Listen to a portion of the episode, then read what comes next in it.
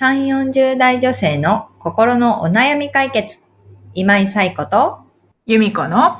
それ、わかる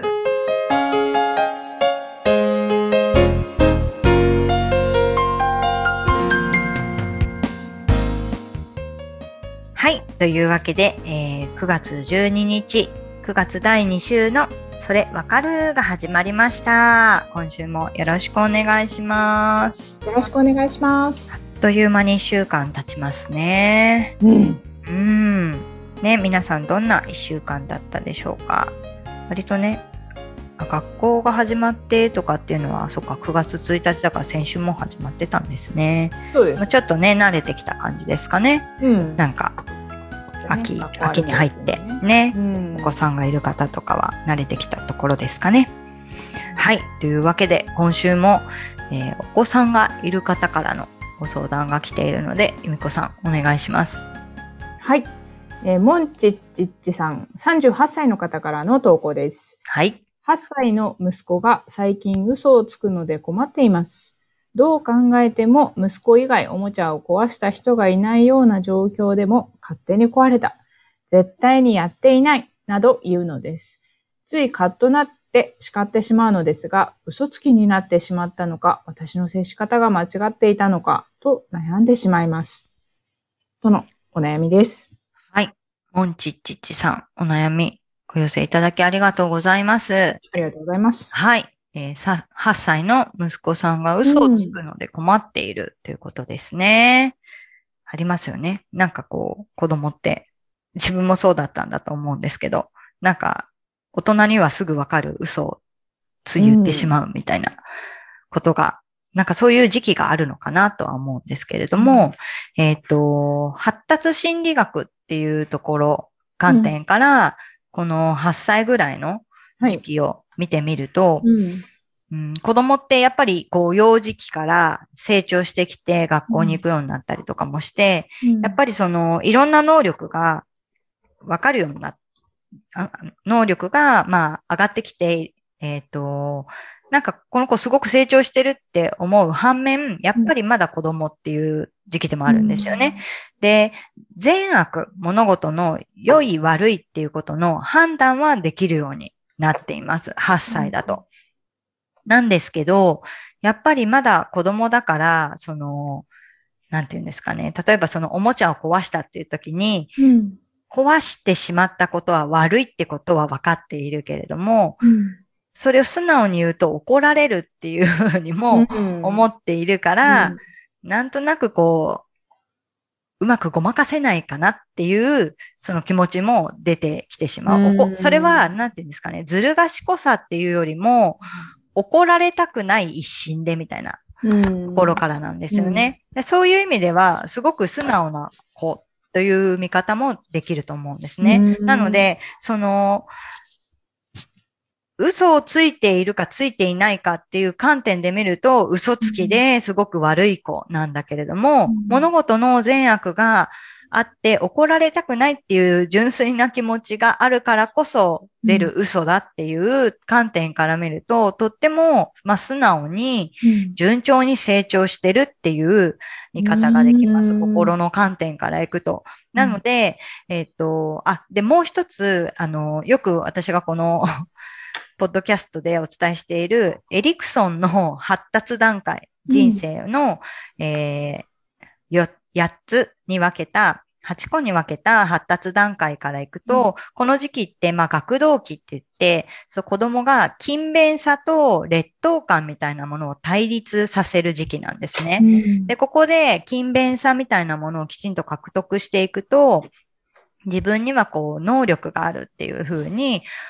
えっ、と、自信を持っていける時期でもあるんですね。だから、えっ、と、8歳の息子さんがもう明らかにわかるような嘘をついていて、親としてはなんでこんな嘘をつくんだろうって思ってしまうところがあると思うんですけれども、うんここで、なんでそんな嘘つくのとか、あなたは嘘つきなのよみたいな怒り方をすると、うん子供はどちらかというと劣等感を持ってしまう。自分は嘘つきなんだっていうレッテルを自分に貼ってしまって、まあ、善悪の判断はつくので、嘘をつくっていうのが悪いことっていうのは分かってる。なので、自分は悪い子なんだっていうふうに思ってしまいがち。なので、あの、嘘をついたことにフォーカスをするのではなくって、壊れたことを素直に話してくれたことにフォーカスをして、あ、壊れちゃったんだね。あ、なんで壊れたの？みたいなこととかを、まあ冷静に話していけるといいかなと思います。で、急に接し方を変えたからといって、例えば昨日まで、なんで嘘つくのよって怒ってたのに、今日から、じゃあ、えっ、ー、と、あ、壊れたこと話してくれてありがとう、どうしたの？みたいな感じで言ったからといって、子供が、うん、え、ママなんか変わった？怒られないかもって言って、素直になるかっていうと、そんなことはなくって、やっぱり、あの、素直になっていくまでにも時間がかかるので、あの、根気強く、嘘つき、嘘をついたってことではない方にフォーカスをしていくっていう練習を親もしていくっていうことは必要かなっていうのは思います。なので、ね、初めの1、2週間ぐらい対応を変えるのが、あの、モンチッチッチさんにとってはすごく大変な時期になるとは思うんですけれども、あの、モンチッチさんがお悩みの中で私の接し方が間違っていたのかと悩んでしまいますってあったんですけれども、うん。そうではないっていうことを自分にも言い聞かせて、どちらかというと素直に育ってくれてるんだっていうことで、ご自身にも自信を持っていただいて、だからこそ、この嘘をついてるってことが、モンチッチさん、モンチッチッチさんにとっても悪いことではないので、うん、あ、この子嘘ついてる素直に ね、善悪の判断がちゃんとついて、怒られるって分かってるからこそ嘘ついてるんだなっていうところにフォーカスをして、うん、嘘をついたっていうことではないこと、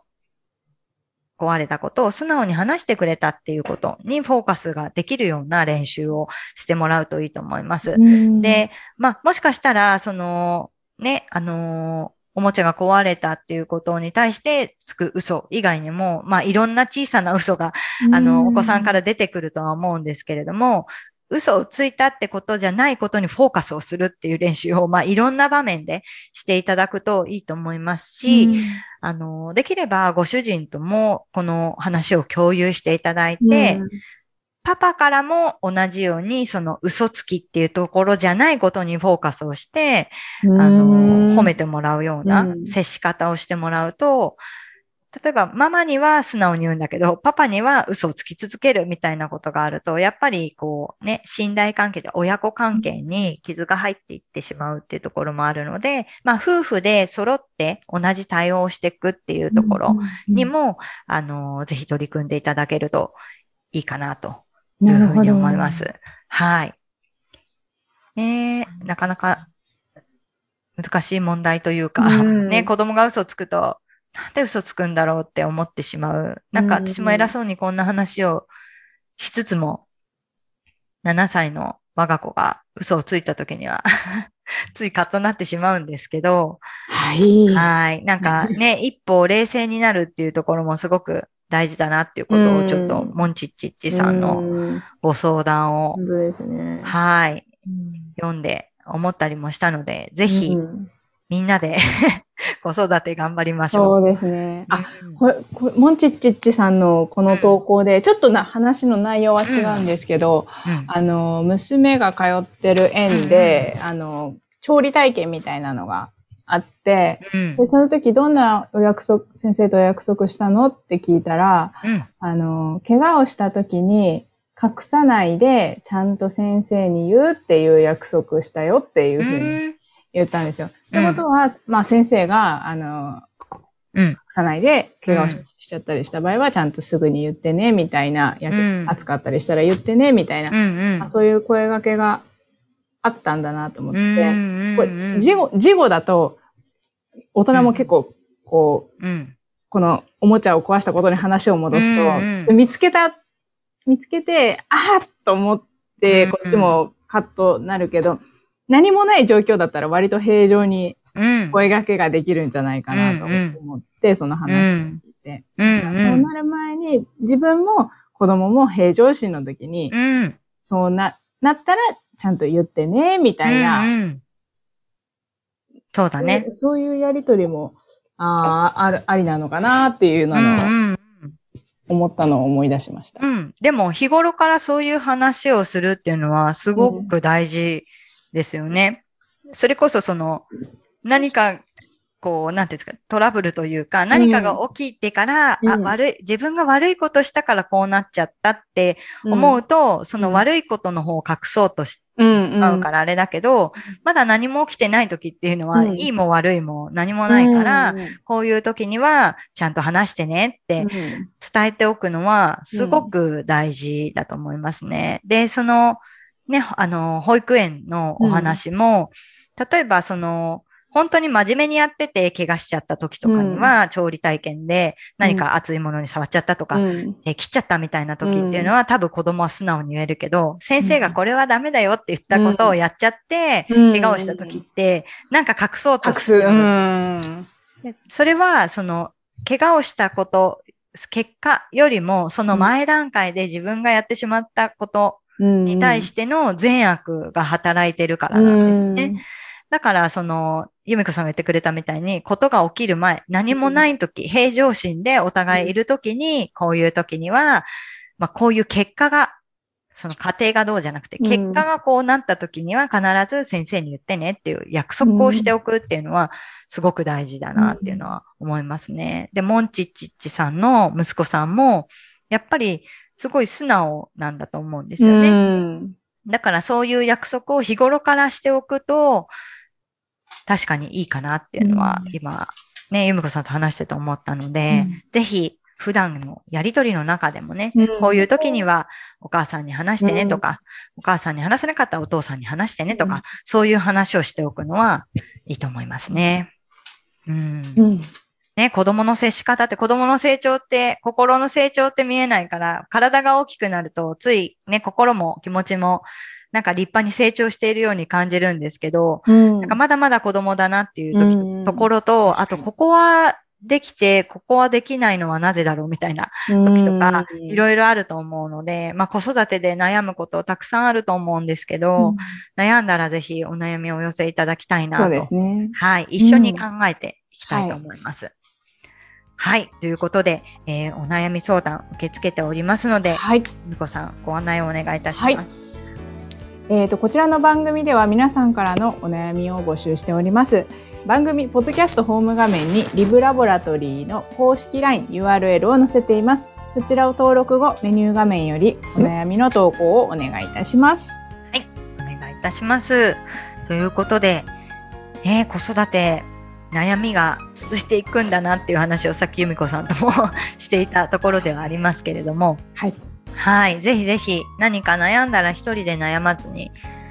一緒に考えていきたいなと思います。はいなんか心理的な面からだったら、うんあの、気づいていただけるような情報提供ができるのではないかなと思い思いますので、ぜひまた一週間子育てのみならずいろんなことを頑張って、ねはい、行きましょう。また来週お会いできたら嬉しいです。それでは、えー今週もありがとうございましありがとうた。ございましたはい、ではさようなら。さようなら